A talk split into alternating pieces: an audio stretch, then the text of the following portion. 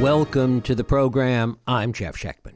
Clausewitz said that diplomacy was simply war by other means. During the Cold War, that diplomacy took many forms, from Richard Nixon showing Khrushchev around an American kitchen to ping-pong diplomacy with the Chinese. A little-known form of diplomacy was the role that arts played in the Cold War, particularly the realm of dance, in the hands of one of its great practitioners, the legendary Martha Graham. Although Graham claimed she was not political, her company and her work were a real part of America's Cold War propaganda apparatus. We're going to talk about that today with my guest, Victoria Phillips. She specializes in Cold War history, cultural diplomacy, and international relations. Her articles have appeared in numerous publications, including the New York Times, Dance Chronicle, and Dance Research Journal. She has curated several exhibits on dance and politics in Europe and Washington. And before her academic career, she was a dancer and a portfolio manager on Wall Street. It is my pleasure to welcome Victoria Phillips here to talk about her new book, Martha Graham's Cold War,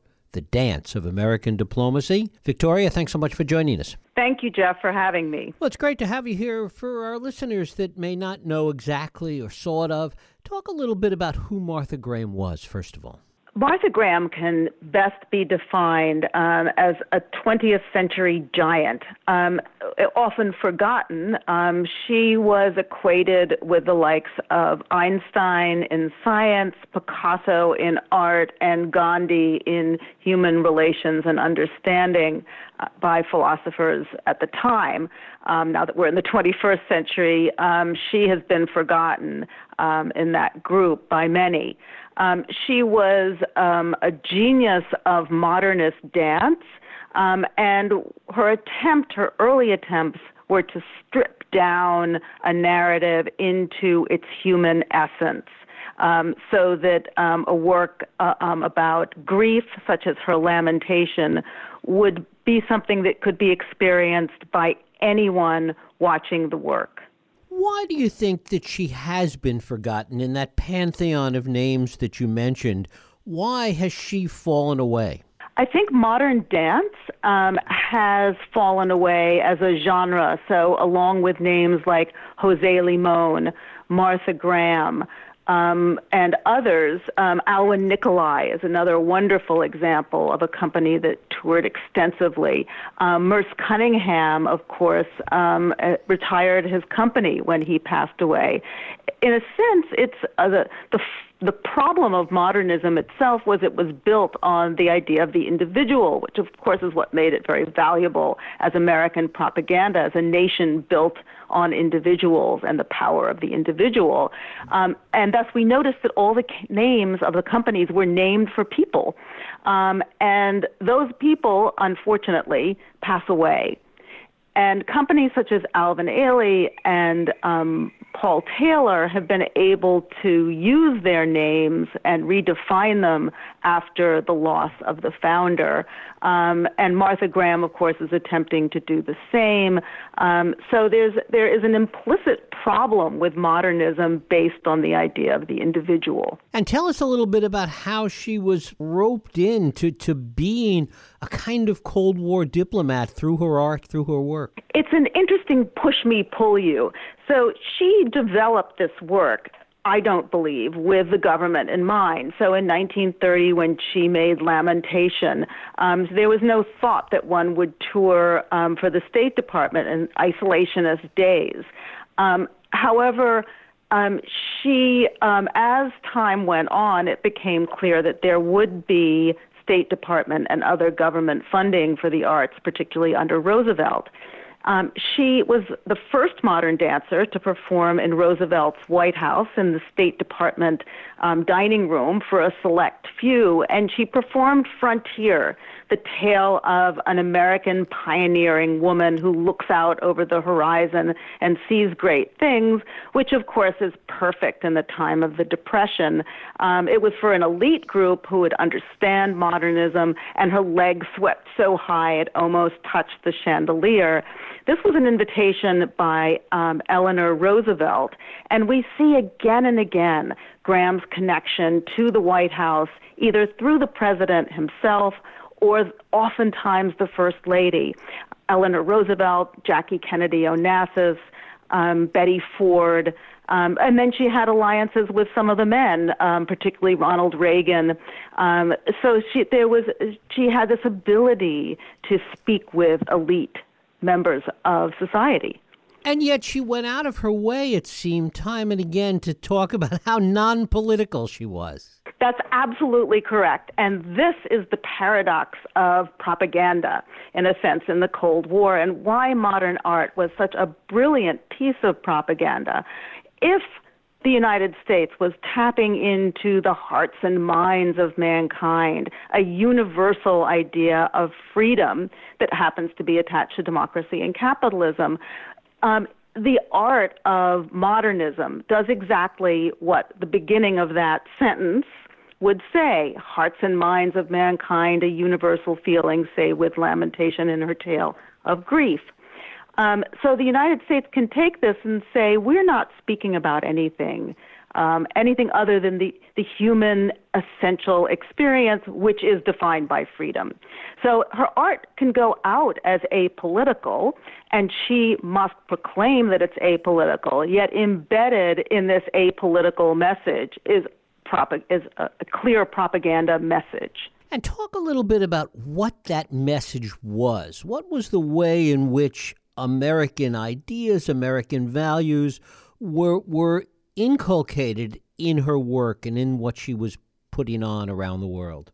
So along with work such as Lamentation that spoke to a feeling, um, so if you were thinking about a ballet and Giselle and the tormented young woman whose heart is broken, um, Martha Graham stripped away the who, the where, the why, the when, and went merely for that woman's grief, to explain in nonverbal terms so that anyone could understand it. Um, so there is a clear bid for the hearts and minds. The other interesting thing that the United States had to do was um, promote the idea that the country is not just the bastion of Hollywood and hot dogs. Um, so we were a sophisticated nation, and in that she brought tales that were derived from Greek myths. Um, and goes straight back to the Western canon, um, as well as tales of religious leaders, um, such as Joan of Arc, always a woman center stage. Um, the other thing that she brought with her was her works of what were called Americana, which brought forth a very clear pro-American idea with the setting of the frontier, a bride, a husbandman, the preacher, his followers, the pioneering women. Um, and you have these wonderful scenes where the husbandman looks out over the great frontier, uh, playing in countries that have just been decolonized um, and are looking out, looking over their own new frontier. You talk about women at the center of some of this, but yet she came in, particularly later in her life, for a lot of criticism from feminists for not doing enough, essentially. Yes, she renounced the feminist movement. Um, as she said in her work, um, they tried to claim me. And again, uh, my sense is that this was in a bid to keep herself out of political movements. And I think we have to remember that at that time, um, uh, there were many different strains of um, politics going on with the feminist movement. Recently, we've seen tales of Phyllis Schlafly and the conservatives. She did not want to place herself between the conservative and the liberal movement. And of course, here you can see it. She performed for John F. Kennedy, and she performed for Ronald Reagan um, on tour. So um, it was very important for her not to attach herself to a political movement. People have claimed she behaved like a feminist. She ran a company. She was the fundraiser. She was the manager. Uh, she trained the dancers. She was the choreographer. As she herself said, center stage is wherever I am. Um, however, she did not want to promote herself as part of a movement. What impact from a diplomatic perspective did her work have, either as part of the Cold War or just her, her touring in Europe and Japan, et cetera? you can see in the early years, um, particularly, um, her work had a huge impact. Um, uh, there was something called trickle-down diplomacy, which I love, um, or it was called the cocktail circuit of diplomacy. And um, in the early years of the Cold War, um, the nineteen fifties, um, she played to elites and was very, very effective um, with, with those people, and also with audiences at large and with lecture demonstrations when she Um, described her technique. And there was a sense, if, uh, if uh, Secretary of State Dulles came in and talked about nuclear response, limited nuclear response, as he, as he would, she would come in and what they called soothe internal mayhem. Um, there was an opera um, that used lyrics. When they sensed internal mayhem, they sent out Martha Graham. That's what we call cultural exchange. So she w- she was able um, certainly to tap into these things um, under under certain circumstances, and other times she failed miserably. Um, uh, and on some tours, when it seemed like like she was bringing heavy-handed Americana. And talk a little bit about how she was received. How was her work received? This has been one of the great questions um, of the book, and it varies country to country, year to year, um, program to program. Um, and for me, what the most interesting part of this was how did the United States government report that she was received, and then how was it reported within that company that she was received?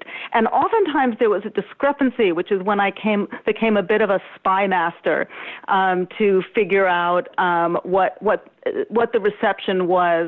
Um, of most interest was Poland um, in nineteen sixty-two, when it was sensed by many that this was a very, very productive exchange. Yet when I went into the archives in Poland, I found one of the most scathing reviews ever uh, that I've seen of, of a dancer um, in the Polish press. But sometimes people in, in on the ground in the embassy weren't excited to have people in Washington read such reports.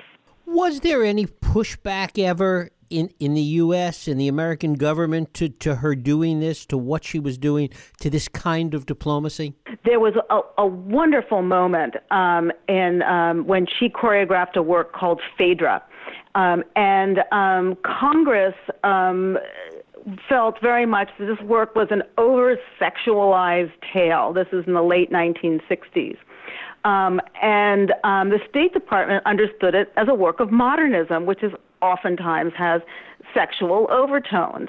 Um, and there was a huge ruckus within the United States about whether the United States should be funding Graham's diplomacy, which included some fairly heavily sexual moments um, between characters, um, which was understood as modernism by the elites, are a part of mo- modernism. And there were wonderful clashes in which um, local papers in smaller towns said that if we send out barefoot dancers, the rest of the world will think we wander around barefoot.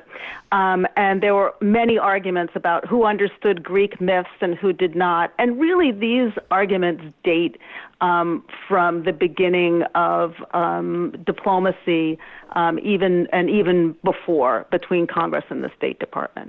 And how did she respond to essentially political criticism of her work? She was wonderful. Um, so Mary Wigman, who had choreographed works for the Nazis um, and um, had, be- had become somewhat discredited, Um, she came forward and said to suppress freedom of art um, is um, takes takes the United States back to the Nazi regime. Um, so she relied initially on others to speak for her, and a litany of people wrote letters to Congress and to newspapers um, proclaiming that America was free and therefore should support the freedom of artists and should not control their output. Um, and Martha Graham, in typically Martha form, said that she would not say anything, that she would let the, the work speak for itself. But at one point she said, um, I will not be pawed by dirty hands. Um, and unfortunately, she was on a State Department tour when she criticized the government. Um, and indeed, that was the beginning of the end of State Department tours for some time. Did she see herself in competition with any other kind of artistic diplomacy that was going on at the time? I think she went along with many other people. Um, for example, um, she traveled with two planes, one plane for dancers, another plane for sets and costumes. Um, in the plane for dancers, they one dancer remembers that they often toured with an integrated tennis team. Now, this is fascinating because in the United States, we did not have racially integrated tennis teams, yet we were sending this team out as propaganda. So issues like that, of course, are very interesting. So if it was a sports event or something of the kind, um, I think she under- well understood the power of the collaborative presentation of the United States and herself as part of that. However, if um, it were a question of um, Merce Cunningham or Alvin Ailey um, or Martha Graham, I'm sure Graham would have fought long and hard in Washington to get herself the money. She served many administrations, as you talked about at the outset. Did she have a favorite? It's not clear. It, what is completely clear is that she very much did not like Richard Nixon, to the point that she claimed she had never worked with him. He offered her the Medal of Freedom, which she declined, um, which I thought was very interesting and quite brave. Um, she had deep concerns when it was offered to her about Agnew. Um, and uh, the, the vice president and his corrupt dealings. Um, of course, at that point, we didn't know about Watergate. Um, and then um, she went on tour and left several weeks after Nixon resigned, claiming that she had never worked for Richard Nixon's administration. Well, of course, this can't be true because you can't plan a six-week tour of Asia um, in a few weeks under Ford. And it, as it turns out, her contact within the Nixon administration was Henry Kissinger. Um, and I, there, I found numerous memos um, from Kissinger about Martha Graham. Um, and Kissinger, of course, stayed with the Ford administration. And then Ford offered her the Medal of Freedom. So now we see this lovely picture of Graham taking the award from, from President Ford. And indeed, Betty Ford had trained with Martha Graham as a young woman. So there was a very intimate connection with the White House under Ford. And what do you think that her legacy will ultimately be in terms of the totality of these diplomatic efforts? I hope her legacy will be, it works. I would love to see more touring um, and people-to-people exchange as a rigorous part of our diplomatic program, um, from libraries to language classes um, to plays and orchestras and dance. Um, I think that, that exchange um, and the power of exchange that cannot be measured in quantitative terms, that must be relied on as something good and lasting, um, I hope that becomes her legacy. It's interesting to see the Chinese doing something similar with Shen Yun and other similar efforts. Exactly. Um, the Chinese Dance Company and also the wonderful work that was done for the Olympics. Um, these are, you know, beautiful shows. And, of course, um, it's nonverbal. So everyone understands it. We don't need we don't need a common language uh, to understand its beauty. Victoria Phillips, her book is Martha Graham's Cold War, The Dance of American Diplomacy. Victoria, I thank you so much for spending time with us. Thank you so much. I really appreciate the opportunity, Jeff. Thank you.